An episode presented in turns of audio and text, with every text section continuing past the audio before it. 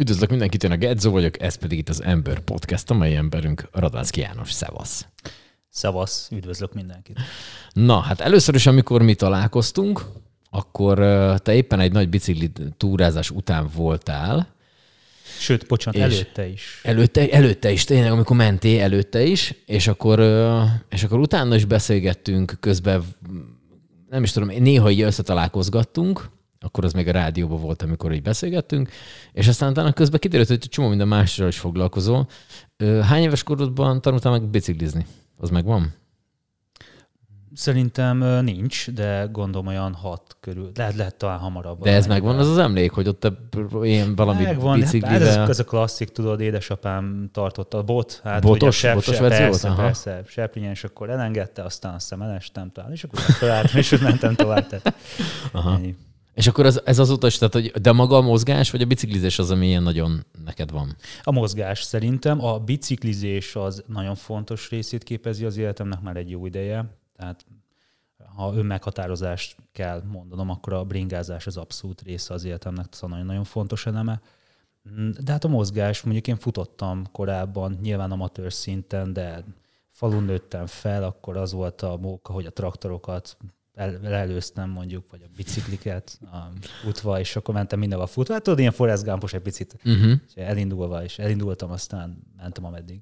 ameddig De neked ez a monotonitás tűrés, az, az is már így gyerekkorodban van? Mert hogy, ez, mert hogy azt azért tegyük hozzá, hogy te elmentél biciklizni a Pamirba, egy annyit, hogy azt hogy nagyon sokáig mentél legalább napi százat. Ugye? Kb. átlagba. Mennyi ideig voltál te ott? Hát ott két hónapot. Kb. két, kb. két hónapot. Nap. Ugye ez Kazasztán, Kirgizisztán és Tajikisztán, tehát nem csak maga a Pamir, a Pamir az nyilván egy részét uh-huh. képezte ennek a kis kirándulásnak. És akkor körülbelül tekertél ez alatt a két hónap alatt összesen? 6000. Hát 5900 azt hiszem az Na, Hát az átlagban egy százas körül igen, igen, igen, igen. És nem tudom, azt azért mondom, mert azt nem tudom, hogy arra kitértünk-e, hogy nyilván az, hogyha valaki látott már képeket, az nem egy ilyen nagyon, hát, hogy mondjam szépen, nem egy ilyen nagyon ö, sok fákkal, vízesésekkel telerakott egy ilyen idilli paradicsomi környezet, hanem ott azért ilyen sivatagszerű ez az egész, vagy legalábbis nagyon hasonló, és akkor ott megy az ember. E, egyébként Kirgizisztánban azért vannak ilyesmi részek, amiket leírtál, tehát az, ott azért nagyon paradicsomi állapotok is tudnak Igen. lenni, csak hát nyilván a, a, az egyéb környezeti feltételek, például az, hogy magasra kell menni folyamatosan leföl, mész a bringával, az nyilván egy nehézséget azért okozott. Persze a Pamira az, az egy gyakorlatilag kősivatagot, azért átlagosan 4000 méter magasan vagyunk, ott vezet az út, hát az útszerűség, uh-huh. mondjuk amit még ugye a szovjetek építettek annak idején, amikor próbálták Afganisztánt ugye meghódítani. Uh-huh. Több-kevesebb, inkább kevesebb sikerrel, és hát ugye akkor a, a, az utakat ők ők fölépítették, azóta is azok az utak vannak, bár a régió nyilván fejlődik, de, de az utak azok majd egyszer lesznek kész. Ettől függetlenül egyébként elég sok utazó van, autóval is, motorral is, és biciklivel is, tehát ez nem fogja azért az utazókat vissza, ezek a fajta körülmények. Uh-huh. Ja, de hogy visszatérve a kérdésre, tehát igen, Tajikisztán és mondjuk Kazaksztán abszolút ilyen félsivatagos körülmények között kősivatag, ideg és monoton, valóban monoton. És, és akkor, akkor ugye volt egy kérdésed, hogy gyerekkortól kezdve. Én azért alapvetően az én testfelépítésem is olyan, bár szikárabb lettem úgy idővel, de, de, de akkor is a hosszú távú futás, mm-hmm. akkor a, a hosszú távú túrázás, és, és nyilván a biciklizésben is alapvetően egyfajta hosszú táv, sőt most már ennél azért hosszabb távokat is tekerek egy nap. Szóval, hogy ez megvolt már gyakorlatilag gyerekkoromtól fogva. Őrület ez, hogy, hogy, tehát, hogy ez, meg egyébként az hogy jut eszébe az embernek, hogy oda menjen? Tehát, hogy oké, okay, hogy nyilván nem a szaharába mész, mert ott azért kicsit nagyobb a homokot nehéz azért kicsit biciklizni is, de hogy a Földön azért szerintem van még egy csomó más hely, és hogy, az hogy találtad ki, hogy oda menj? Hogy oda, az nekem úgy tetszik, vagy mi volt a kiindulási pont? Egyébként ez teljesen egy logikus folytatása volt a korábbi utaknak. Szóval előtte Európában voltam több helyen, és tehát nyilván folyamatosan szerettem volna egyre többet, egyre nagyobbat, tudod, egyre, egyre extrémebb körülményeket, és hát azért a lehetőségek egészen jók voltak akkor, könnyen el lehetett repülni Asztanába, hát most már ugye Nurszultánnak hívják, ez Kazaksztán a fővárosa, ugye az országot nagyját tevő apuról fölvette a, a nevet, ott nagyjából mindent Nazarbayevről vagy, vagy hát Nurszultánról neveztek el, és de tényleg, hát az nagyon durva, és mindegy közvetlen járat akkor, akkor szerintem most is talán van ezekben a vízterhes időkben is, de hogy akkor aztán simán mentek a, járatok, és hát oda lehetett akkor menni. Az egy kicsit hülye ötlet volt persze, vagy annak tűnt, hogy Kazasztán is áttekerni, de hát mert ott tényleg nem nagyon van sok minden, de mondjuk pont ez volt benne a szép. Tehát az aztán tényleg nagyon letisztult nagyon-nagyon durván monoton. Tehát, hogy az egy, az egy És akkor ilyenkor az ember ö, azon filózik, hogy hol fogok aludni, hogy tájékozódok, vagy ezt így, így elbírod engedni egy idő után, és mondjuk tényleg csak így befelé figyel az ember kicsit magára, meg így a tájra, vagy nem is tudom, tehát ott kikapcsol valamennyire az ember?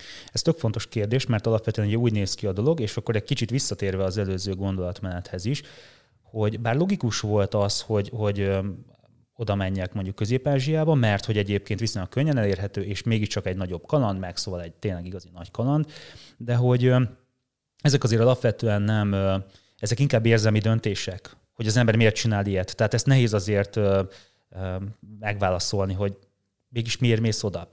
Mert kedvem szottyant oda menni. Szóval, hmm. hogy úgy éreztem, hogy oda kell mennem, és akkor az úgy, az úgy jó esett, hogy akkor, akkor részt vegyek egy ilyen kalandban. Viszont, hogyha megváltozik a környezet, ugye mi alapvetően rutinszerűen élünk, mert hogy megvan a, a bejáratott életünk, ami akár a, a munka, család, és, és, és, és most még ezen a vonalon mozog. Viszont, hogyha egy teljesen más környezetben vagyunk, akkor ott először is meg kell próbálni megnézni, hogy hogyan tudjuk otthonosan érezni magunkat. Tehát belakjuk azt az új környezetet. És ennek azért, ennek azért vannak, van egy ideje. Tehát ez nem megy egyből. És ez egy nagyon izgalmas dolog, hogy hogyan, hogyan kezd az ember ott valamit magával hogy hogyan fog figyelni azért az alap dolgokra, mint hogy legyen vize, legyen élelme, legyen szállása. Tehát ezek nagyon fontos dolgok. És hogyha kellően extrém egyébként a, a környezet, akkor itt már nem is feltétlenül arról beszélünk, hogy, hogy hogyan tud hogyan tudja ezeket az egészet végig gondolni, és, és hogyan tudja ezt az egészet mondjuk racionálisan megélni. Most nyilván egy kicsit olyan furcsának tűnik ez az egész, de hogy arra akarok kiukadni, hogy itt már um, tulajdonképpen ilyen zsigerivé kezd válni. Tehát az ösztönök fognak dominálni, uh-huh, mert, uh-huh. mert gyakorlatilag egy életben maradás um, szükséges. Oké, okay, nem voltam olyan szituációban, vagy legalábbis um, húzamosabb ideig nem voltam olyan szituációban, amikor arra kellett figyelnem, hogy hogyan fogok életben maradni ebben a történetben, de, de azért nyilván voltak rázós és húzós szituációk. És, és akkor nagyon érdekes, hogy ott nem kell gondolkodni, hanem ott, ott, ott, ott az ember tudja, hogy mit csináljon. És ezeknek a dolgoknak a megélése, na ez, ez, ez igazán izgalmas. És ezek határhelyzetek. És ezek a határhelyzetek, ezek segítenek az önismeretben.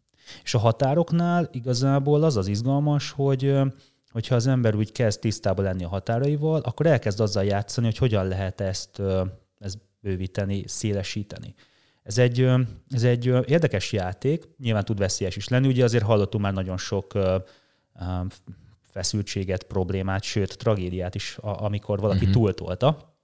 Most ugye ez leginkább talán legszemléletesebb az a hegymászóknál, nem feltétlenül a, a túrakerékpárosoknál, mert hogy ott azért, azért igencsak rázós szituációk vannak. Ott, ott nem feltétlenül tud a másik segíteni.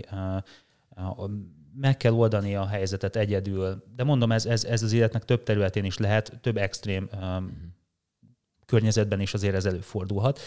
És akkor utána az ember úgy játszik ezzel az egész dologgal, próbál odafigyelni, de közben azért a, a határait feszegeti, szélesíti, és megnézi, hogy, hogy hogyan lehet uh, igazából belakni saját maga, saját maga hogyan tudja belakni ezt az új környezetet. Nem tudom, ez mennyire én, jön át. Én, én, én értem, hogy a, a másik dolog, hogy ez, ez okoz függőséget? Vagy egy idő után így, ezt én nem akarok egy nagy filozófikus dolgba belemenni, de hogy az ember így megtalálja magát, akkor utána ezt így elengedi ezt a dolgot, vagy ez, ilyen, vagy ez inkább akkor még inkább kihívás, és akkor még extrémebb ö, dolog felé nyúl?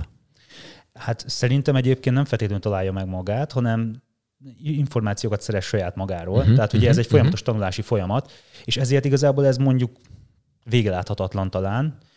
Itt, itt leginkább arról van szó, hogy az ember mikor elégszik meg azzal, amit elért, mikor, mikor gondolja azt, hogy ez már így jó, hogy lesz kellően bölcs ahhoz, hogy belássa a, a, a dolgait, mikor fog az kevésbé számítani, hogy mondjuk a környezete mit gondol erről, a, erről az egész kérdésről. Tehát itt is van egyfajta egyensúly, hogy például, ha valaki föltesz egy posztot ezekről a, a mert ugye hát most már nyilván ez, a, ez az elsődleges információ közlés a virtuális térbe, ugye, hogy akkor, akkor, akkor ő mit oszt meg magáról? Mondjuk ott van ő is a képen, vagy ő nincs ott a képen, hány fotót oszt meg, azokon hányszor szerepel, mennyire tolja a közönség elé saját magát, vagy mennyire van a háttérben. Ugye ez egy, ez egy nagyon, nagyon nehéz kérdés, mert egyrészt nyilván kellő alázattal jó hozzáállni, másrészt meg ugye az ember szívesen elmondja, hogy fú, gyerekek, tehát én csináltam egy ilyet, akkor légy szíves, tapsoljatok már meg, vagy valami ilyesmi, vagy örüljetek már nekem. Hát ez az ember egójának is a mhm. hiúságának a játéka igazából, de, de hát szerintem idővel azért én nagyon remélem, hogy majd nekem is ez, ez kezd egy kicsit inkább olyan lenni, hogy sokkal belsőbb, és akkor nem annyira kifelé, hanem... Na igen, ezt akartam kérdezni, de hogy állsz ezen, a, ezen az úton? Mert hogy az ember kap válaszokat egy ilyen úton, te már meg kezdesz megérkezni oda, hova ah. indultál? Nem, még messze vagy nagyon? Hát az elején, az elején. Tehát, hát mert vannak felismerések, amik tök uh-huh. fontosak, de, de nem, hát abszolút nem tartom magam egy gurunak, tehát ez még, uh-huh. ez még, ez még, ez egy játék, tudod, ez egy, ez egy olyan folyamat, amikor próbálom kihozni azért nyilván magamból is a legtöbbet, szeretném megmutatni, hogy, hogy miket csinálok, de, de és az, az, az igazság, hogy fontosnak is érzem még most, hogy, hogy kapjak visszajelzést. És uh, nyilván ez később is fontos, csak hogy tudod, idővel, idővel be fog állni egy olyan hogy nem számít annyira. Tehát, hogy nem ez uh-huh, számít, mert uh-huh. tudod, hogy esetleg ez jó. Az nagyon klassz, hogyha valakit ez inspirál esetleg de, de nem ez az elsődleges, hanem ugye az ember saját útját próbálja járni. Uh-huh. Mi volt az első hosszabb bringatúrád? Vettem egy bringát Angliába, amikor kinéltem, és ugye ezt haza kellett valahogy hozni. Úgyhogy a legegyszerűbb módjának a, a hazatekerést választottam. Hát voltak korábban, de ez, ez volt az első nagyobb Nagy. egyéni uh-huh. utam. De persze voltak korábban, mentünk ide-oda, nyilván először mondjuk faluból városba, de hát az még nyilván nem nagy, de aztán túrázni, persze szomszédos országok, ugye Erdély, vagy például Szlovénia, uh-huh. Magyarországon belül több helyen, tehát ilyesmik voltak. És akkor utána lett ez a... Hogy kerültet Angliába? Volt egy lehetőségem kimenni dolgozni. Mm, az akkori munkahelyemen, hát végülis nem volt feltétlenül rossz, hogy dolgoztam, de hogy én sem bántam annyira, hogy jött ez a lehetőség, és ők sem nagyon bánták, hogy jött ez a lehetőség. Ez egy win-win szituáció, uh-huh. úgy szokták mondani, és gyakorlatilag bátyámon keresztül kint kertészkedhettem egy, egy évet. A, Na várj, ekkor vagy te hány éves? Ekkor vagyok én 25. 25, uh-huh. Ö, és hogyha én jól tudom, akkor te geológus vagy? Geológus szakon végeztél, vagy? Az alapképzést végeztem Aha. el, tehát mondjuk, igen, hát ha menőzni akarok, akkor geológus, hogyha nem, akkor, akkor, akkor földtudományi kutató. Aha. És akkor ez hogy jött? Tehát amikor te leérettségizte, akkor te már tudtad, hogy valami ilyen irányba akarsz menni, vagy... Igen, hát terve volt, azért alapvetően a BIOS, meg a, a, a földrajz az, az mindig is nagyon érdekelt, és, és akkor adta magát a lehetőség, hogy, illetve hát először a lehetőség nem volt meg, mert ezt nem vettek föl, és akkor utána egy évvel később. Én, én abban a, a, az időszakban érettségiztem, amikor az első, vagy hát mi voltunk az elsők, akik a kétszintű érettségivel uh-huh be, érettségi rendszerbe bekerültünk, és aztán élhettem az első évfolyamban, akik a, a BSC-MSC rendszerbe, szóval, hogy mindegyiknek láttam a, a nagy előnyeit. De hát ja, biztos, hogy vannak, meg aztán kialakultak, ugye hát a kezdeti fázisnál ez nem feltétlenül így volt. De hát abszolút érdekelt ez a dolog, meg hát mai napig is érdekel, csak nem foglalkozok vele. És akkor Angliába kertészkedtél? Az, egy, az ott mi, milyen kertészet volt? Vagy az... egy, egy óriási nagy ház, egy óriási nagy kertel. Ja, nem, és ez, és ez egy magán, tehát nem egy igen. ilyen állami valami nem, nem, botanikus nem. kertbe voltál, hanem nem, nem, ez nem. egy magánszemélyes. Nem, nem, nem akarok kertelni, tehát hogy igazából ez egy... Szép.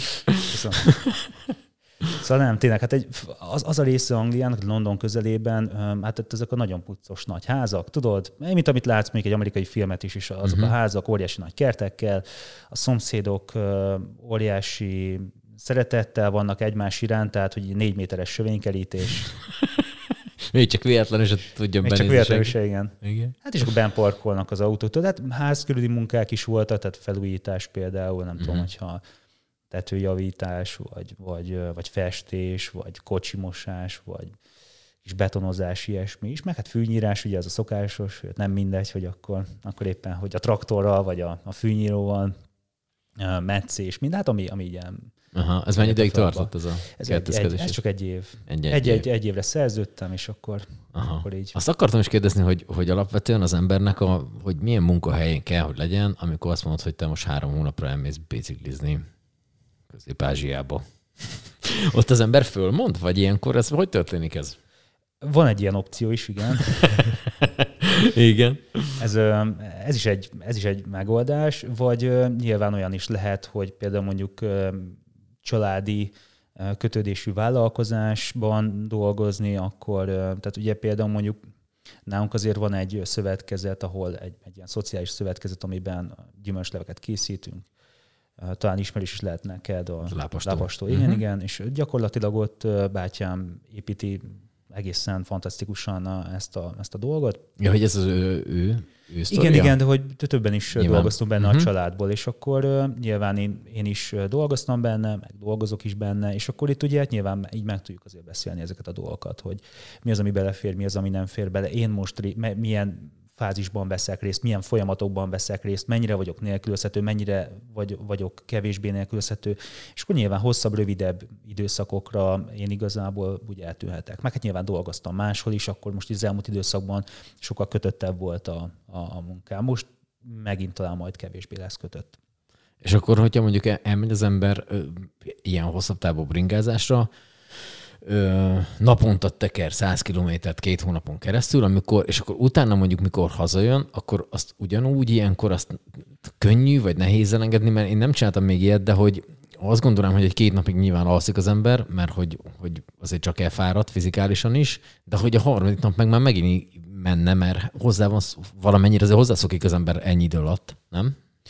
Igazából ez nem jelent nekem feltétlenül akkor a terhelést. Tehát ugye itt azért nyilván ezek viszonyítások viszonyítás kérdésén azért viszonylag sokat bringázok egy évben, de, de az sem olyan nagyon sok. Soknak tűnik, most azt kimondom, hogy amik ilyen 12-13-14 ezer kilométer egy évben.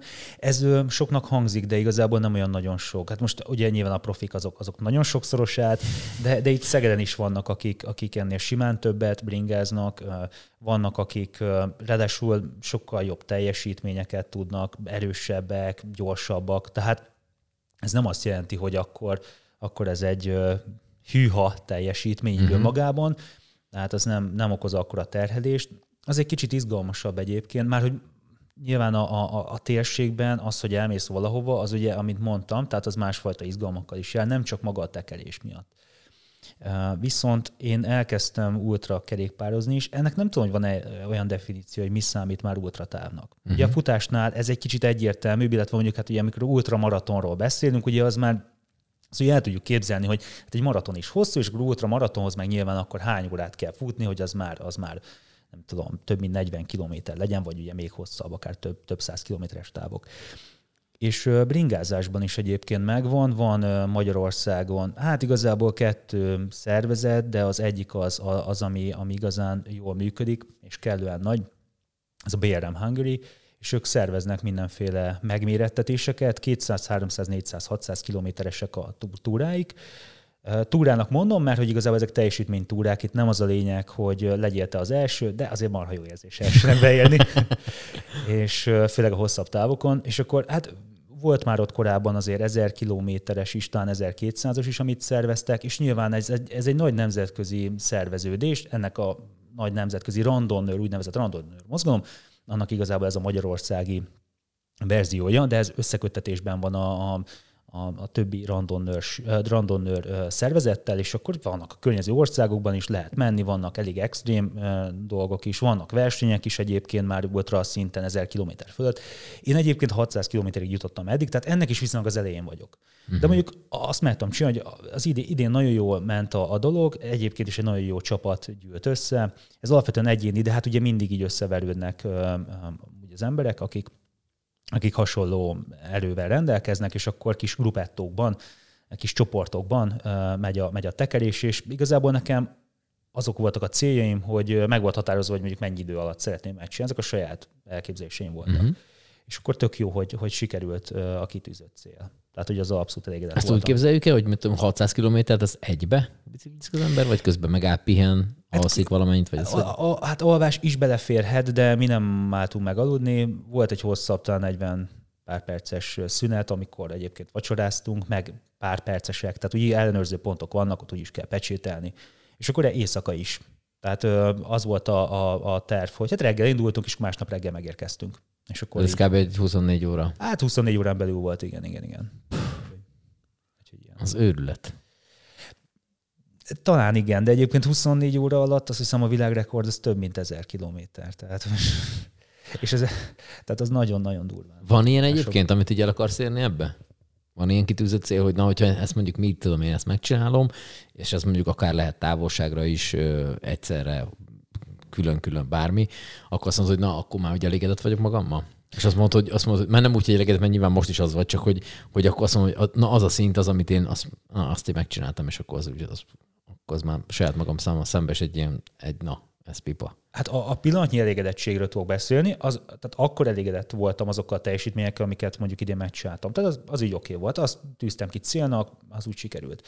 De hát vannak ugye újabb célok és akkor tudok az elégedett lenni, hogyha azt meg tudom csinálni. Most nyilván ez ilyen tolig, tehát azt mondom, hogy hogyha mondjuk egy időt rakok mondjuk a táv mellé, akkor az, hogy, hogy mondjuk maximum ennyi idő alatt, de mondjuk nem tudom, igen, maximum ennyi idő, mert hogy a minimumot azt, azt most hova határozza meg. Szóval, hogy, hogy kb. ennyi idő alatt azért jó lenne megcsinálni, és igen, vannak tervek, ugye, hogy a 600-asban van olyan, hogy ez a környező országokban lehet, csak mert Magyarországon nem tudnak olyan útvonalat összerakni, ami 10.000 méter szintet tartalmaz. Tehát az úgy viszonylag sok. Volt 8000 méteres, de az is átment ö, Szlovákiába. Uh-huh. Egyet megcsináltam még 2019-ben, arra összesen volt 40 óra, 600 km és, és 8000 méter szinttel. És ö, amúgy a tízezeresekre meg, meg 50 óra van. De hát nyilván ott még nem tudom egyébként, hogy milyen idő lenne az ideális hozzá.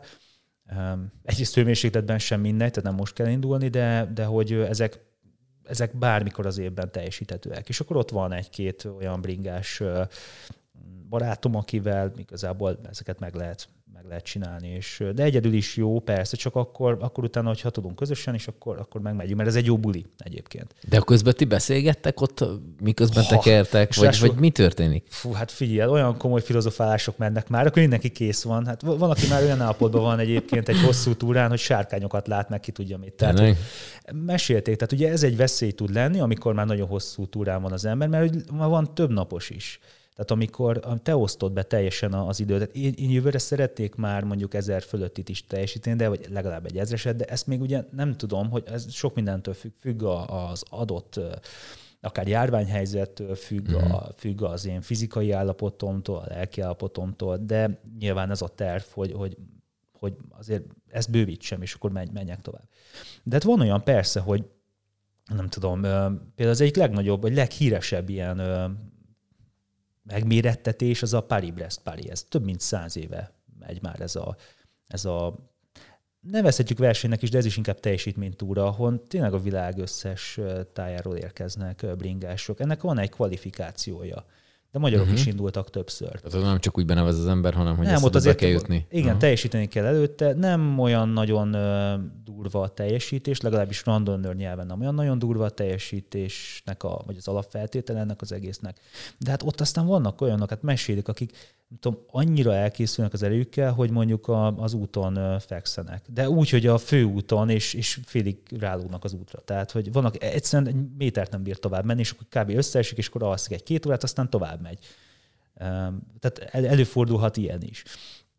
Szóval azért az embert nagyon, nagyon tisztába kell lenni azzal, hogy akkor, na jó, akkor most meg kell állni. Nekem is volt olyan, amikor egy egyed, egyedül csináltam egy délmagyar Grand Tourt, akkor úgy hívják, ez egy másik, másik szervezésnek a, a túrája, az RH Worldnek, és akkor hát ott éppen Ásodhalmon voltam már, és az volt a tervem, hogy 24 óra alatt meglegyen, és éreztem, hogy nagyon fáradt, hogy van, majdnem elaludtam. És ott még bicikliút volt, ugye Bajától jöttem vissza felé már, és, és ott Ásodhalmon azon gondolkodtam, oké, okay, hogyha megállok kávézni, akkor biztos, hogy föl fog pörgetni, tehát gyorsulni fogok, de akkor meg kell állnom egy, el, elvesztek 5-10 percet, tehát attól függ. Hát ugye az ember tökre be van lassulva, tehát hogy kikérem a kávét, az is egy, nem tudom, az egy hőskölteménynek felel meg kávé. Meg hát mire nem tudom, ki tudom mondani azokat a szavakat, tudod, hogy egy kávét kérek. És hát nyilván, és ez akkor ugye idő, és hogy, hogy ez magamnak volt egyébként egy, vagy magam felé volt egy elvárás, hogy akkor ennyi csináljam meg. Nem gond, hogyha nem, de hogy akkor már legyen, legyen meg így is. Hogy, na szóval, hogyha megállok, akkor, akkor, akkor vajon belefér ez így? Ha nem állok meg, akkor, akkor tényleg el fogok aludni? Mert már egyébként azon voltam kb., hogy ott tekertem, és tudod, az a monotonitás, és akkor, oh. és akkor így már majdnem elaludtam. De hát a bicikliúton még oké, de hát ki kell mennem a közútra. És akkor na jó, hát akkor, akkor megittem egy kávét, és így, hm. És akkor megindultam tök gyorsan, tehát hogy ez, ez, ez tök jó volt. Nem tudom, tehát mennyi idő után vált teljesen automatára az, hogy, hogy te biciklizel? Tehát, hogy mennyi idő után van az, hogy már kikapcsolod ezt a funkciót, hogy te tekered a biciklit? Mert hogy az ott megy, tehát hogy tekered, tekered, tekered, gondolom azért van benne egy folyamat, nyilván néha pihentetsz, de hogy így, de hogy azért tekered. De hogy ez, ez, egy, ez egy bizonyos szint után automatikusan csinálja a dolgát, most ez hülye hangzik így, de hogy, de hogy azt ki tudod kapcsolni, hogy az megy magától, és te már egészen máshol vagy fejbe.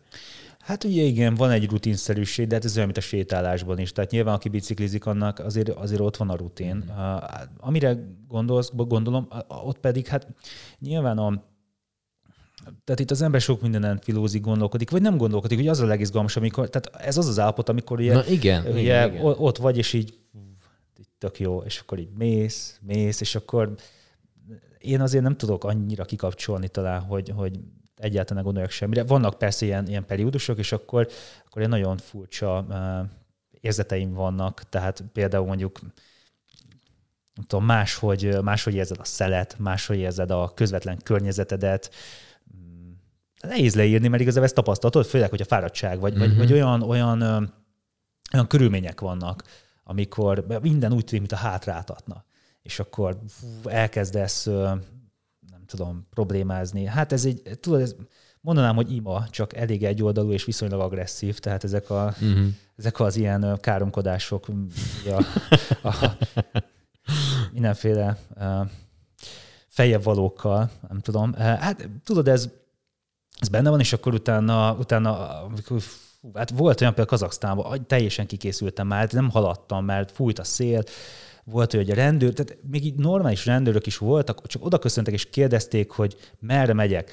És akkor hát mondtam, hogy oda, de kb. így ordítottam, hát teljesen ki voltam akkor készül, aztán tudod, találtam egy szálláshelyet magamnak, elkezdett esni a havas eső, másnap akkor csurom, hát nem csuromvizesen, de majdnem csuromvizesen, akkor összepakolni a cuccokat, és akkor tényleg még folytatódik ez a havas eső, meg a szembeszél, nem haladok, már kéne érkeznem, és akkor az, a, a, ott, ott azért eléggé ki voltam készülve, és, és pont volt egy olyan jelent, hogy elsírtam magam, és, és teljesen ki voltam. És, de, az, de az olyan jó volt utána, mert tudod, hogy fú, oké, okay, és akkor helyre került ez az egész gondolat, hogy basszus, jó, hát ez van, ez egy óriási nagy szívásnak tűnik, meg mi a francnak vagyok itt, de egyébként tök jó, hogy itt vagyok, mert, mert amúgy meg ezt, mi, mi, mi, mi a francot csinálnék, ha nem ezt, és akkor másnap úgyis bringázni fogok, tehát most tök mindegy, mert úgyis tudom, meg fogok érkezni, ameddig meg szeretnék érkezni, mert nyilván megfogok, mert tudom, hogy megcsinálom, és akkor aztán másnap meg, meg ugyanígy majd szivatom magam be. Mert ez, ez tényleg arról szól. És akkor, amikor elindulsz egyedül egy ilyen túrára, akkor az ember ö, Hát ez most inkább egy összetett két kérdés, hogy egyrészt, hogy, mitől, hogy félsz-e valamitől, tehát az emberben van egy ilyen, egy ilyen félsz, hogy, hogy egyrészt nem fogom tudni megcsinálni, vagy az eszedbe se út, ami az előbb azt mondtad, hogy neked úgyis azt meg kell csinálni, és oda fogsz érni, és stb. Vagy ezt teljesen ki is hogy esetleg bármi körülmény legyen. De akkor legyen az, az első kérdés, aztán megkérdezem a másikat is. Oké, okay, hát a félszre inkább azt mondanám, hogy nem feltétlenül attól félek, hogy nem tudom megcsinálni, hanem ugye félelem van az emberben. Tehát ez kell is. Ugye azt tesz élessé. Tehát, hogy a, a, a félelem az tökre rendben van, csak ezt helyén kell kezelni. Mert ha nem félnél, akkor gyakorlatilag, hát akkor, tehát ilyen, ilyen fogyatékos állapot is létrejött, hogy tudod, hogy ott el vagy, és akkor aztán nem, nem foglalkozol a dolgokat. Mhm. tehát, hogy élesnek kell lenni, és akkor ez tehát, hogy, hogy mint tudod a, a vadállat, tehát ugye amikor ott van, és akkor ez, a, ez, a, ez az ösztönszerűség, tehát ahhoz uh-huh. abszolút hozzátartozik ez a félelem. Csak mondom, nem kell túlzásba vinni, meg túlagyalni a dolgokat. De én szoktam, de hogy, tehát Na igen, az a túlagyalás, hogy, hogy, és mire készülsz? Ez a második kérdése, vagy a kérdésnek a másik fele. De az ember mindenre fölkészül? Tehát azt mondja, hogy lesz egy defektem, bármi, vagy azt akkor úgy vagy vele, hogy elindulsz, és akkor ami lesz, azt majd valahogy meg kell oldani, és pont.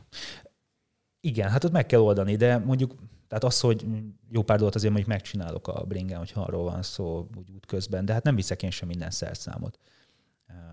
Mert hogy minek? De aztán meg Valószínűleg persze... van bicikliszerelő is ott a, a hát felé, igen. hogyha az ember esetleg megy. Hát igen, meg lehet ügyeskedni azért, hogyha, tehát hogy azért még szikszalag szokott lenni nálam, meg lehet tudok, nem tudom, törni dolgokat, és akkor utána hát nagy gond, nagy gond Mi volt a legdurvább ilyen szerelésed, amit így, így meg, kell, meg kell oldani valahol az Isten háta mögött? Vagy ha nem is az Isten háta mögött, de meg kell oldani, hogy tudja, tovább tudja menni. Nem is durvának mondanám, inkább nagyon kellemetlen volt, hogy vettem első csomagtartót, és, és akkor az állandóan, az állandóan probléma volt, és, és Szerintem fő, még itthon elkezdtem. Hát nem tudtam, hogy alumínium. Igen. Igen. De az lett volna, és most már nem azt használom. De hát ez mindig elmozdult, és akkor nem tudom, annak a rögzítését, már nem tudom hány ilyen alátét, meg anya volt ott, meg már ilyen, ilyen szányos anyát használtam, hogy, hogy jobban, jobban rá tudjak feszíteni, de azért ne is feszítsem túl, tehát itt azért, azért úgy, tehát oda kell figyelni. Hát ugye, mint a külőnél nem szabad túlfeszíteni a húrt, ugye? Tehát, uh-huh.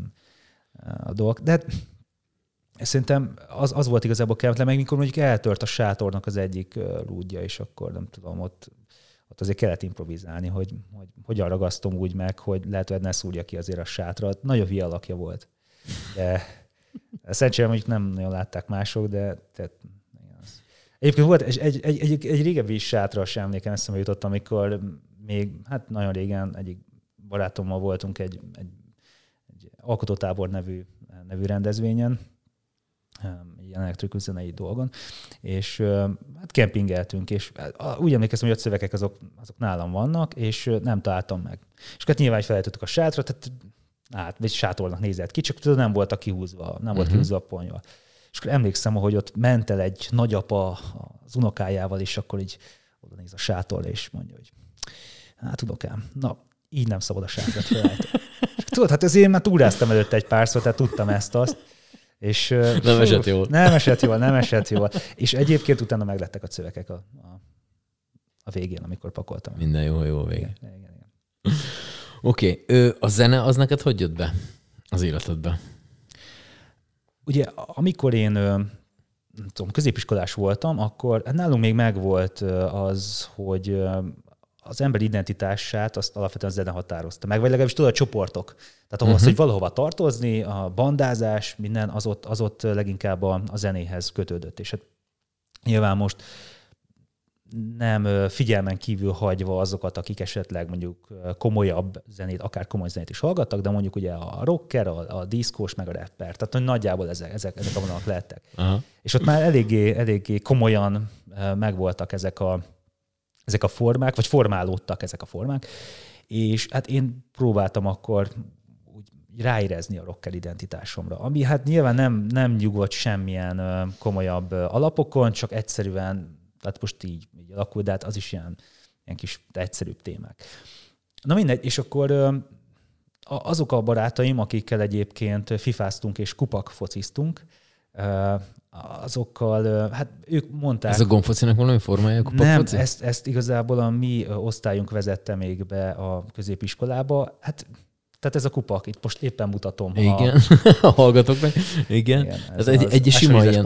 Igen, ez kupak. a kupak, és akkor azzal, mint a gombfoci, úgy vagy? Ne, hát így kimentünk. És ja, hogy az volt a labda. Lábbal, igen, az, ja, volt, az, volt, az volt a labda, igen. És akkor, és akkor nyilván ezt lehetett felfejleszteni egészen a flakonfocig, és a flakonfociba vizet vagy homokot töltve, azért az úgy veszélyes volt. Ez, ez egy kicsit kemény, hogy valakit eltalált. De egyébként nem ez volt a középiskolában a legdurvább, mert ezt nem tiltották be, mert ezt viszonylag kevesen űztük. Már kupakfocit nagyon sokan, az abszolút rendben volt, a flakonfocit az kevesebben, a, a gladiátor játékokat az betiltották. Az egy kicsit, az egy kicsit durva volt. Ott, ott nem mit csináltuk, vasvillával szurkoltatok egymást? Hát azért nem, de mondjuk ott hagytak egy csomó állás elemet, a, a, akik építették. Folyamatosan ugye bővült a suli, stb. És akkor... De hol jártak középiskolában? Pirista gimnázium. Aha és akkor ott, ott, ott maradtak ezek a, a, az álláselemek, és akkor hát azokkal nagyon jól lehetett harcolni. Míg valakinek ki nem tört a foga, és akkor hát azt mondták, hogy ez így nem, nem annyira nyerő. Na mindegy, szóval, hogy, és akkor, akkor ők megmondták, hogy hát van a Palladium, és hogy ott van, van diszkó, és így menjünk, és hát van egy diszkó, hát most már épp örülök, de hát, hát igen, és azok nem mennek. Éppen rocker lettem, azok, ne is azok, azok, nem mennek diszkó, azok nem mennek. és akkor, hát de aztán végül, na jó, akkor, akkor mégis, és akkor fú, de hogy nagyon hangos a zene, amúgy, meg tudod, ilyen fú, nagyon fura, meg minden, de azt ugye elkapott ugye ez a, ez a flow. És, és akkor nyilván persze ott is ez a fanatizmus kezdett el előjönni, ugye a kis társaságunkban, hogy, hogy akkor, akkor ezen a, ez a vonal ez így érdekes lehet, és, és az az egyik barátunk megvette a Free magazint, mert hogy az a diszkós újság, ugye. Uh-huh. És ahhoz, hát csak ahhoz nem diszkó CD melléklet volt, mert akkor még voltak CD mellékletek. Ez 2000-es évek eleje kb. ugye? 2002, ugye? 2002 uh-huh. És uh-huh. ahhoz egy analóg techno válogatás volt, tehát hogy az, azért az egy kicsit keményebb vonal. Nem, nem éppen a, a Brooklyn Bounce, kicsit más. És akkor tudod, jó, és fú, ez nagyon fura, de amúgy meg jó. És akkor elkezdtük ezt picit hallgatni, és akkor csináltuk a házi bulikat, és és akkor néha hogy megszólalt egy analóg techno, amikor... Kis szögelés. Igen, úgy kicsit kiakadtak, és aztán, de nekünk az tetszett, és aztán úgy, úgy egyre, egyre, egyre inkább jött be ez a dolog. Jött a Flash Jam, ugye, és akkor fú, és akkor mixek, és mennyire, mennyire érdekes, és mennyire izgalmas, és akkor, akkor ugye a house, meg a techno, progi house, az nagyon, nagyon, nagyon működött. És és aztán ugye ezzel párhuzamosan már a, a Jatéba is akkor volt, még a péntek esti uh-huh drum and bass breakbeat, a drum and bass az nem annyira volt az én világom, de a breakbeat az nagyon bejött, és akkor utána onnan már egy karnyújtásnyira volt mondjuk az elektro, az acid, a, az elektronika, sok minden, ami, ami, ami ide köthető, és akkor akkor ugye ez a fanatizmus ez megmaradt olyannyira, hogy, hogy aztán 2004-től is kezdtem menni a lemezeket. Meg a, vini, a vinileket. vinileket. igen, igen. Így van. És ezt a mai napig megy? Hát még mai, nap, ma, mai napig veszel mondjuk új, új ezért, lemezt? Igen, igen, igen. Hát ez, ez egy... Mennyi lemezed van? Figyelj, nem tudom, nincs olyan nagyon sok, azért adogattam, mert hát egy pár száz darab van, de, de nincs olyan nagyon komoly gyűjtemény, én nem vagyok olyan nagy gyűjtő igazából, uh-huh. van egy pár lemez, ami, ami, ami fontos számomra az előadó miatt, vagy mert mondjuk első kiadásban olyan, hogy fú, és akkor amúgy meg ezek, ezek, ezek nagyon, nagyon, számomra nagy értékek. Van ami, van, ami például amúgy is értékes, de van, ami meg számomra nagy érték, és, és, és egyébként most is nagyon sok a megjelenés és akkor lehet szemezgetni, csak nagyon drágák már, úgyhogy, úgyhogy keveset. Uh-huh. Vagy hát kevesebbet kéne, de hogy szóval nem, nem olyan sokat. És akkor ezt te, te, te, te, nyomod is a mai napig ezt a zenélés uh-huh. sztorit, tehát hogy föl is léptek ezzel Igen. klubokba. Szegeden van ilyen klub, ami van, volt is, meg, meg igazából van is, de hát azért alapvetően ellenpont a formációnk neve, és talán ez sok mindent elárul, mert hogy ebbe ugye nagyon sok minden belefért. Például az is, hogy még több legyen a fellépő, mint a, mint a vendég. A közösség, Igen, sikerült, sikerült már úgy, úgy is rendezvényt csinálni. Ez nem annyira működik hosszú távon nyilván, de előfordult az ilyesmi is. Egyébként meg, meg azért a, Grand Café, Jazz Kocsma vonalon mozogtunk. Most ugye a uh-huh. az abszolút alkalmas arra, hogy, uh-huh. hogy befogadja ezeket a zenéket, úgyhogy tök jó. Most például hétvégén, nem tudom majd mikor kerül ki az adás, de hogy egyébként most folyamatban Igen. van, hogy, tehát valószínűleg ez már a múlt, de hogy majd lesz, lesz, lesz jövőben is.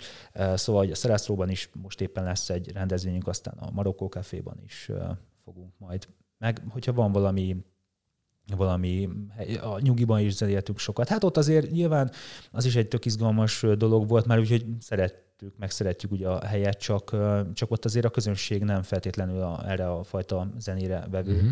Még hogyha egyébként az ilyen szint is, meg italósabb dolgokat is vittük, tehát alapvetően vidámabb dolgokat, azért, azért ott nem feltétlenül ez a, ez a vonal megy, de tök jó volt, hogy, hogy abszolút nyitottak a, a a vezetők ott is. Hogy És hogyha mondjuk nem ez, a, nem ez a formátum lenne, tehát nem, nem vinil lenne, akkor is megmaradna ez? Tehát, hogy mondjuk ez, ez a pendrive-os CD-s, mondjuk CD már nem, az már nagyon, nem nagyon van, de hogy a, akkor is, tehát, hogy a, akkor is élnéd ezt a, ezt a műfajt? Hát ugye alapvetően én eleve úgy kezdtem, hogy jó, most persze leszámítva azt, hogy akkor traktor DJ-en tudod ugye az MP3-akat, uh-huh. de hát mivel nagyon régóta veszem a lemezeket, meg van egy gyűjtemény, ezért nagyon furcsa lenne, hogyha ha nem vinilezés lenne.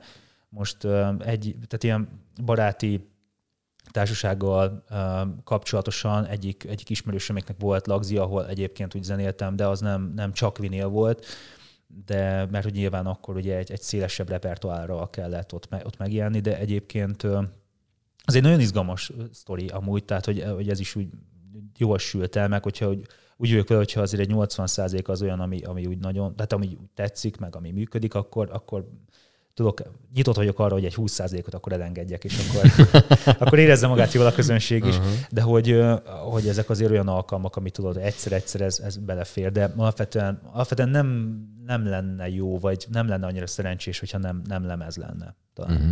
Uh-huh. Te a rádióztál is? A Rádió Mi nevű uh-huh. közösségi rádió még, amikor megalakult 2005 tájékán, akkor Hát ez még ilyen középiskola végi időszak volt, és akkor, akkor már úgy nyilván még ebbe a zenébe benne voltam, tehát eléggé könnyen megtaláltam azért őket, de kellett egy kis idő, amire, amire összeállt, hogy akkor, akkor kivel és, és milyen, milyen formában, milyen típusú műsort csináljunk. Nyilván először ugye a zenei műsor volt, és akkor le kellett adni a jelentkezést, promo mixet, amit azt hiszem, hogy nem hallgattak meg, de hát mondták, hogy egyébként jöhetek, mert miért ne. Előtt a Grand Café-ban amúgy is volt valamilyen zenélés, amire is elhívtak, és akkor azt mondták, hogy jó, hát mégis belefér, belefér a dolog.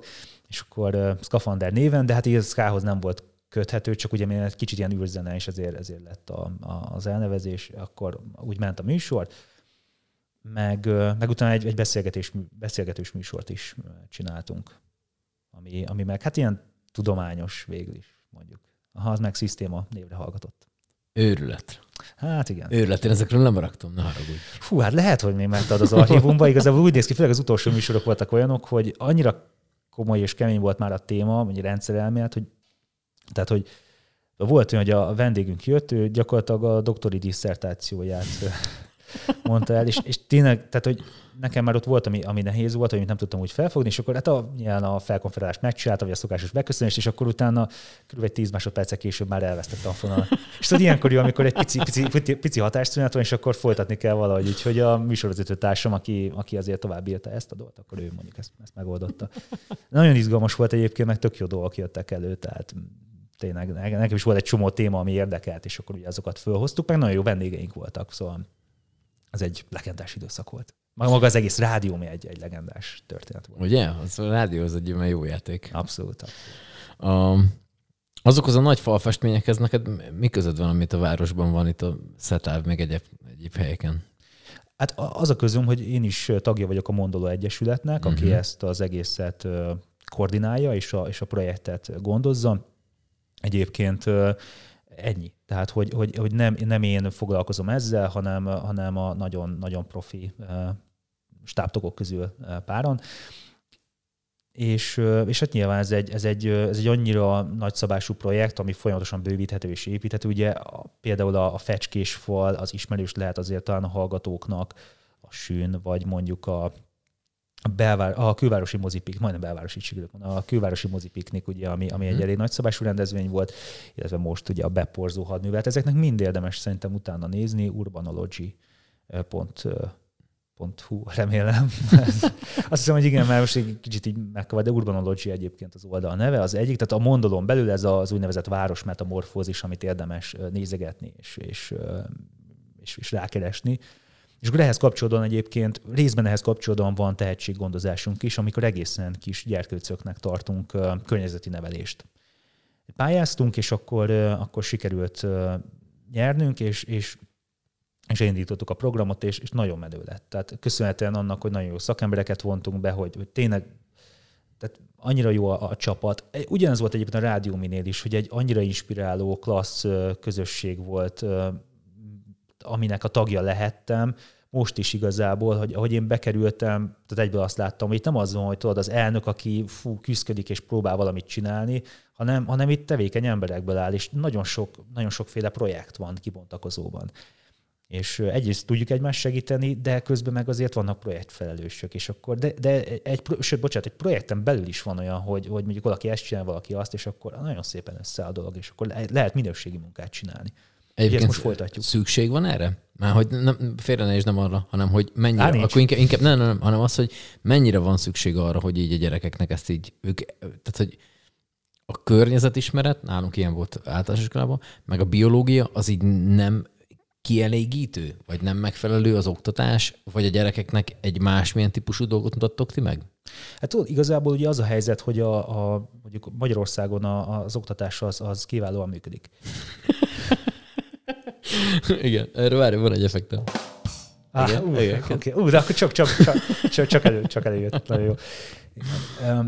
De ugye ez nem, nem a tanárok hibája, nem elsősorban a tanárok hibája, ez egy nagyon nehéz dolog, de sokszor ugye nagyon nehéz a felelőst is meglátni és, és megkeresni. Ugye egy, egy jól bevált rendszer volt régen, amikor épültek a tanyasi iskolák Lébersberg idejében. Ez egy nagyon fontos dolog volt. Ez a fajta poroszos oktatás, ez egy nagyon, nagyon minőségi oktatást tudott létrehozni. Persze mondjuk nyilván a, a semmiből a valami, ugye ez volt, és akkor ugye hát ahhoz a, a, a társadalomhoz ez, ez, ez, egy, ez egy működőképes receptnek tűnt, vagy legalábbis furcsa volt, lett volna, hogyha nem így mennek a dolgok. És nyilván volt egy csomó hozadéka, nagy tudósok jöttek, kerültek ki ebből a rendszerből.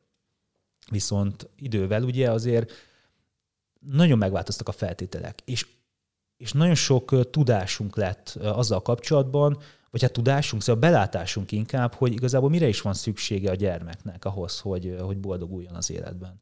Hogy, hogy sikeres legyen, hogy tényleg jól érezze magát, hogy boldog legyen. És, és az nem ez, ugye, ami most van. Ez a, ez a dolog egyik része, tehát hogy hogyan uh, próbálunk tanítani. Mondom, nagyon sok kiváló pedagógus van, aki, aki egy, egy, egy kellemetlen, kényelmetlen rendszerben is próbál érvényesülni, illetve, illetve egy más rendszert próbál uh, kialakítani, és is abban, abban helytállni. De a módszer mellett ugye az is nagyon fontos, hogy a természettudományok azok nagyon alul reprezentáltak. Ez nem azt jelenti, hogy mindenképpen tudósokat kell nevelnünk.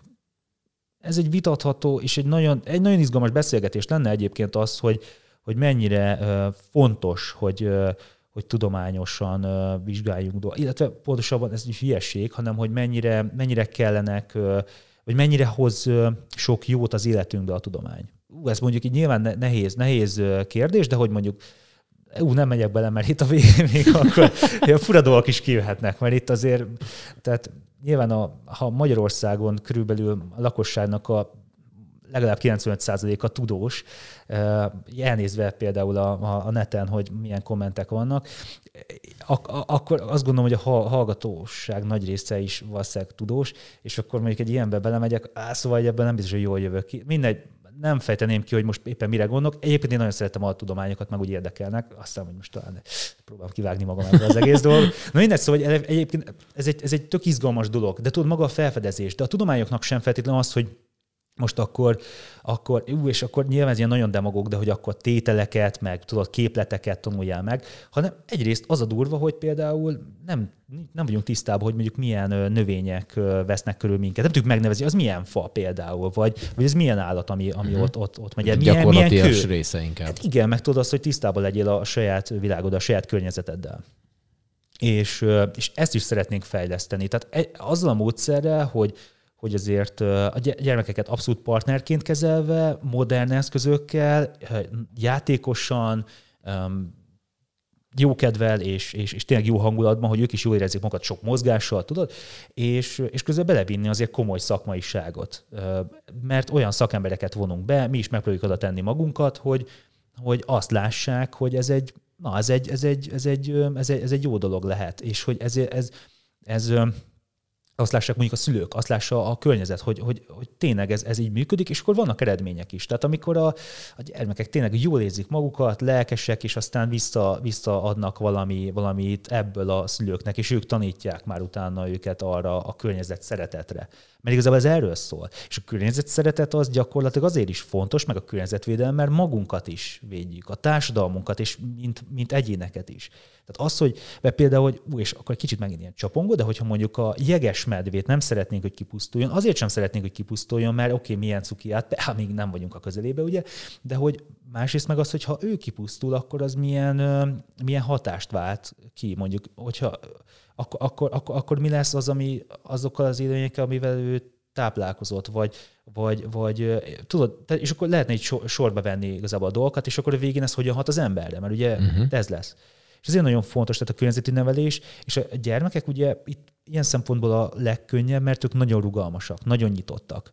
És, és nem is azt mondom, hogy formálhatók, nem, ezt, nem, nem ez lenne a legjobb mondjuk megközelítés, hanem az, hogy, hogy közösen tudunk azon dolgozni, hogy, hogy, hogy még nyitottabban, még nagyobb lelkesedéssel menjenek bele ebbe, ebbe a tanulásba. Tehát nagyon-nagyon fontos, és igyekszünk megválasztani azt az eszközt, ami, amit, ami talán alkalmas lehet erre. Egyet sok közül.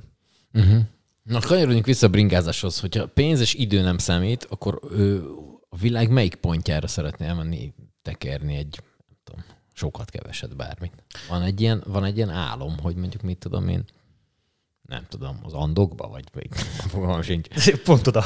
Tényleg? De ezt nem beszéltük meg, de jó, megbeszéltük erről, ugye? Nem, nem beszéltük meg. Alapvetően, alapvetően Dél-Amerika nagyon régóta egyébként egy álom, de úgyhogy nagyon érdekelne tűzföld is, de tűzföld, Patagónia is nagyon érdekelne, mert a, nekem nagyon bejönnek az északi országok, ez a fjord, hideg, harcolni az elemekkel, szinte az is egyfajta határ, határ helyzetet tud eredményezni. Egyébként egy magyar bringás most éppen teker föl fekvőbiciklin a Nordkábra, az uh. északi fokra, ahol én jártam nyáron. Akkor sem volt éppen jó idő, hát de most mutatott olyan, volt olyan bejegyzés, ahol mínusz 20 fok volt éppen. Átja Isten. Igen, szóval, hogy, hogy na, az, az, úgy, az úgy még extra. De hogy az Andokban meg ugye az a, az a nagyon izgalmas, hogy ott nagyon magasra föl lehet menni biciklivel is. Vannak nagyon nagy hágók, 4700 méter körüli hágók is vannak, egyik része az, van, ami aszfaltozott például, meg ugye ott vulkánok vannak. Tehát eleve mondjuk az Atakama sivatag, az eleve egy magas, magas plató. Kicsit hasonlít a Pamírra ilyen szempontból, mert ugye a Pamír is 4000 méter környékén, 3500-4500 méter között mozog maga a plató, és akkor ugye ott vannak ezek a hágók, környezetében 5-6-7 ezres csúcsok. Na most hasonló azért a játék Dél-Amerikának ezen a részén is, csak ott az a különbség, hogy ott vulkánok vannak, és a vulkánokban az a, az, a, az, az érdekes, ezekben, a, ezekben az andezit vulkánokban, hogy, hogy nem olyan nehéz őket megmászni, csak ugye, de mondjuk elsősorban gyalogosan nyilván, de ugye az, azért érdekes, mert, mert vagy az a, az a nehézség igazából bennük, hogy az utánpótlás az, mivel, hogy nyilván magas hegyek, ezért, ezért ott a lakott területek is, is távolabb vannak, de ez még hagyján, hanem az, hogy ugye a, a, a magaslat. Tehát az az, az amit, amit bírnia kell az embereknek, és akkor amúgy meg nem olyan technikás mászni. Na most, hogyha gyalogosan nem olyan technikás mászni, akkor biciklivel is lehet egy jó darabig fölmenni. És engem nagyon érdekelne az, hogy meddig tudok mondjuk föltekerni, milyen magasra tudok mondjuk föltekerni biciklivel, és hogyha mondjuk van-e annyi kitartásom, hogyha egy idő után már nem megy, akkor mondjuk hogyan tudom fölcipelni mondjuk a csúcsra, meg hogy ennek van-e értelme. Vagy hogy ez mennyire menő, vagy nem menő, vagy őrültség, mm-hmm. vagy szóval ez mindenképpen érdekelne ez nagyon, nagyon tuti lenne. Kinéztem már egy-kettő ilyen vulkánt, ahol, ahol lehet, hogy ezt, ezt meg lehetne csinálni. Ez azért nagyon jó lenne, hogyha lenne akkor utánpótlás. És ez nem csak úgy utánpótlás, hogy támogatók innen, hanem támogatók ott, tehát mondjuk összeszervezni egy, egy olyan csapattal, akik, akik szerveznek arra túrákat laikusoknak. Mm-hmm. Tehát hogy amire bárki igazából mehet, aki kifizeti ezt. Egyébként itt viszont nem közvetlenül, de közvetve van kontakt. Tehát, hogyha majd egyszer úgy alakul, akkor, akkor nagyon jó lenne uh-huh. erről beszélni, és akkor hogy, hogy lehetne ezt fölépíteni. Na, ebből beletrafáltam rendesen. És van ezt már következő projekt? Bringázásos téren? Van, van. van. Igazából 2009, 2019-ben szerettem volna menni a Kaukázusba. Volt is, volt is jegyem. Egyébként gondoltad, hogy ez vagy? Csak, csak most de nem, nem, csak hogy nem félni. azt mondtad, hogy mit tudom én, a, nem tudom. A, Hortobágy? A, igen, tehát hogy nem valami, mit tudom én, Sziciliába akarsz, Sziciliát akartad körbetekerni kétszer. Tehát, hogy gondolom, hogy nem, nem ez lesz, hanem, hogy valami, valami extrát fogsz mondani. Fia, egyébként egy szögletes zárójeles megjegyzésnek, hogy Szicíliáról annyit, hogy ugye jövőre uh, innen indul a Giro d'Italia. Nem tudom, a hallgatók mennyire is, Tour de France az talán úgy ismerős lehet. Szóval egy uh-huh. három hetes körverseny. Ez az országúti kerékpározásnak a, a csúcsa. És de emellett van még az olasz kerékpáros körverseny, még a spanyol, és az olasz az a Giro d'Italia. és most Budapestről fog rajtolni. Az első három nap az Magyarországon lesz, és gondoltam azt, hogy az milyen érdekes projekt, hogy, hogy letekelni a Giro-nak az útvonalát, akkor, amikor a Giro van, csak nem használva mondjuk a repülőt, meg egyéb, egyéb mondjuk más közlekedés, csak mondjuk a bicikli és vagy hát jó, most esetleg komp, de hogyha, tehát tényleg szó, hogy, hogy leginkább, mint a régi nagyok, amikor mentek, akkor, akkor nem, volt, nem volt ez a sok körítés, hogy akkor nem tudom, szállítgatták ide-oda őket, meg akkor hotel, meg ilyenek, nem, hanem hogy akkor elindultál, és akkor több száz kilométeres etapok voltak, vagyis hát ilyen rész, szakaszok, és akkor vagy szakaszok, és akkor utána mert szépen összeállt, hogy, hogy kinyeri meg. Tehát akkor úgy benni tudod, és akkor, akkor ahogy, ahogy sikerül. És akkor itt-ott meg meglesni a, a mezőnyt. Viszont Annyira jól kitalálták, nyilván nem beszéltek előtte velem, ez óriási hiba volt egyébként, mert így viszont majd Balatonról el fognak repülni Szicíliába. Tehát, hogy tulajdonképpen is onnan folytatódik a, a, a verseny. Na most mire én megérkeznék Szicíliába saját erővel, addigra, erőből, addigra véget érne. Tehát, hogy egy óriási blama lenne az egész. Vagy én még tudod, mennék lefelé, ezek már jönnek fölfele.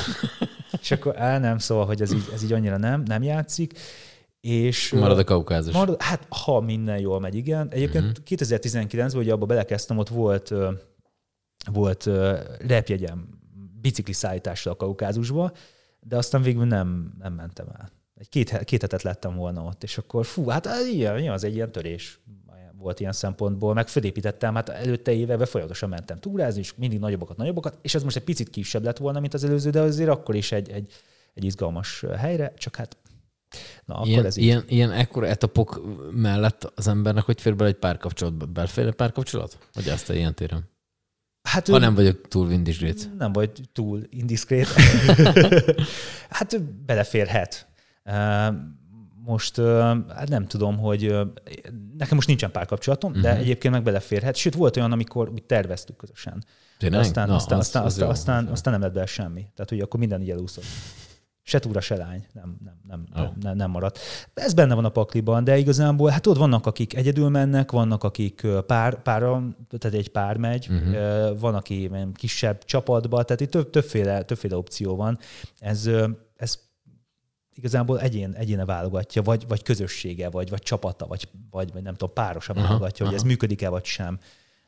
Ha nagyon extrém, akkor, akkor, akkor sokszor inkább egyedüli történet. Ott, ott, ott ritka az, hogy, hogy, hogy, hogy menjen a, a kettő együtt, de az is lehet, hogy... De volt olyan egyébként, csak hogyha már ez a, ez a kérdés, még a 30-as években egy, egy, egy lengyel bringás kitalálta azt, hogy ő lemegy, lett Lengyelországból Dél-Afrikába, és egy jó, jó reménységfoka, és visszateker. De hát 30-as évek. Ez öt évig tartott, és neki családja volt otthon. De hát ugye, ugye akkor ez belefér, tehát ugye akkor ez más volt, az, az, egy, az egy nagyon más időszak volt. De hát gondolj bele, kisgyerek otthon, és ő fogja magát, és, és elmegy, aztán elkapja a maláriát, otthon van egy évet, és akkor úgy meghal. Tehát ez nagyon durva sztori. De egyébként meg hihetetlen a könyv, nagyon-nagyon tudom javasolni, hogyha... Ez mi ez? Milyen könyv ez? Kazimierz Novák, így hívják a, a, az úriembert. Nem tudom, hogy meg lehet-e még szerezni valahol a könyvet, és hmm, a címe az nem itt pontosan eszembe, de kerék párral és gyalog Afrikában, vagy valami hasonló. Uh-huh. De Kazimierz Novák így érdemes rákeresni, és akkor utána ki fogja ezt dobni, ezt a, ezt a sztorit. Szóval, hogy régen ugye régen másabb volt ez a dolog, de mondom, itt, itt, itt, itt ez nem, nem kizárók, csak, uh-huh. csak kicsit komplikáltabbá tudja tenni, az biztos. Oké, okay. hát leszel 80 éves, 85, akkor mit fogsz csinálni? Ez megvan már így előtted, hogy hogy látod magad? Ülsz egy valahol, ahol minden nap biciklizel, és közben veretsz valami irgalmatlan technókat, vagy, vagy ezt hogy képzeled el? Lesznek gyerekeid? Hogy, hogy képzeled el magadat 80 évesen? Hát figyelj, én már annak is örülnék egyébként, hogy a jövő hetemet látnám, hogy, hogy pont, pontosan hogyan épül föl. Igen, mondjuk ezzel vagyunk ugye egy páron, igen. Mindig, mindig vannak nehézségek. Figyelj, én nagyon szeretném azt, hogy hogy egyre jobban fejlődjön a személyiségem. Egyébként is nagyon változik, idomul, módosul az, az ember személyisége, mert nagyon sok, annyira sok környezeti feltétel van, ami ezt befolyásolja. Azért, azért nehézkes ez a dolog, mert ugye nem látod azt, hogy, hogy milyen, milyen dolgok jönnek be, amik, amik lehet, hogy van sorszerűség, lehet, hogy nincs. Ugye ezt nehéz látni, azt, azt, az viszont ugye egy érdekes dolog, hogy azt nem tudod, hogy, hogy mivel fogsz találkozni. És az hogyan hat rád. Oké, okay, akkor máshogy kérdezem. Igen? Ö, hogy mit szeretnél te 80 évesen? És akkor most ezt engedjük el, hogy közben mi fog történni, vagy mi lehet, mert hát ezt a franc tudja előre. De te hogy, te, te hogy szeretnél akkor 80 éves lenni? Hát egyrészt amúgy tök jönne megélni. Igen, igen. Jó, és akkor most a, a, a, a, kitérni most már nem tudok tovább ebben. ebben azt hiszem, most annyira lekonkretizáltuk ezt, a, ezt az utat hozzá. Figyelj, én igazából tökre azt gondolom, hogy, hogy, hogy klassz lenne mondjuk egy, hogy lenne egy családom, és kellő életbölcsességem ahhoz, hogy, hogy, hogy tényleg tudjak valami olyat adni, úgy ö, nyomot hagyni, hogy ne hagyjak nyomot, hogyha érted, mire gondolok, hogy nem az én személyem legyen a fontos, hanem elérni valami olyasmit, ami, aminél nem, nem, nem az számít, hogy ezt én csináltam, csak ugye, ugye a környezetemben csináltam valami jót. És ugye ez a, ez a közvetlen környezet, ez, hogy ez egy közvetlen környezet, vagy ez egy tágabb környezet, nyilván én most azt mondom, nekem most ebben a fázisomban még, még sokkal inkább ö, számít az, nem ez az elsődleges, ne érts félre, hanem, hanem még ennek nagyobb súlya van, hogy mondjuk a, a, a környezetem eh, hogyan értékeli azt, amit, amit én, én teszek. Akár mondjuk a, a legyen az a kerékpározás, legyen az a zenélés, legyen az egészen más eh, része az életemnek, amit, amit csinálok, vagy ami, ami, amivel foglalkozom. Viszont eh, viszont a későbbiekben ez számomra ne legyen, vagy egyre kevésbé legyen, legyen fontos hanem, hanem hogy tudod, így érezzem azt, hogy ez, ez így jó, és akkor, akkor ez, ez, ez jó lehet esetleg másoknak, de hogy, hogy ne számítson annyira mondjuk, a, egyre kevésbé számítson a, mondjuk a személyem ebben a, ebben a kérdésben. És akkor nyilván az úgy, az úgy tök jó lenne, hogyha ha egy, ha foglalkozhatnék mondjuk sokkal környezetudatosabban élhetnék. Tehát mondjuk lenne, akár, akár ezt el tudnám képzelni, hogy, hogy én azt szoktam mondani, hogy merjünk kicsik lenni. Tehát, hogy akkor egy, egy kicsiben, kevés tulajdonnal, de, de úgy elgazdálkodgatni um, valamelyest önfenntartó módon, um, jó emberek társaságában, környezetében, um, család környezetében. Tehát, hogy az, az, az mindenképpen jó, jó lenne. Nyilván a, a, a biciklizés számomra egyfajta ilyen hivatás, tehát hogy az, az, az nagyon kell, hogy később is legyen. Nagyon remélem, hogy, hogy bírni fogom fizikálisan, meg, meg, meg lelkileg és szellemileg is. Nyilván a zenés is egy fontos része azért alapvetően az életemnek. Mm, hát majd ugye újra nyilván akkor kell majd eladogatni lemezeket, hogyha tovább, tovább így gyűjtöm, hogy, hogyha a kis ház, ugye akkor vagy be, be kell, hogy férjen azért a dolog, de hát majd ez a, ez a késő, később időszak problémája. Az, ahol nagyon hosszasan megválaszolva ilyen tele bizonytalanságokkal valami ilyesmit mondjuk. Oké. Okay. Utolsó kérdés, és ez nem biztos, hogy egyszerű is uh-huh. megválaszolni, már hogyha ezt ilyen hosszabb ennyi idősen ennyi dologgal a hátad mögött, szerinted mi az élet értelme? Talán az, hogy emberök maradjunk. Emberök maradjunk. Emberök maradjunk? Emberök maradjunk, igen. Hát minden körülmények közepette talán. Tehát ez nyilván talán a legközelebb Douglas Adams járt ugye ehhez, aki azt mondta, hogy 42. Na most, hogyha egy kicsit tovább filozofálunk, akkor lehet, hogy 42 mínusz 42 nem biztos, hogy nagyon kell talán értelmet belelátni, hanem úgy, ha az ember érzi, akkor az úgy, az úgy jó. Tehát ö, azt mondják sokan, hogy sőt, hát ugye, nem tudom, megvan az Ifjúság című film.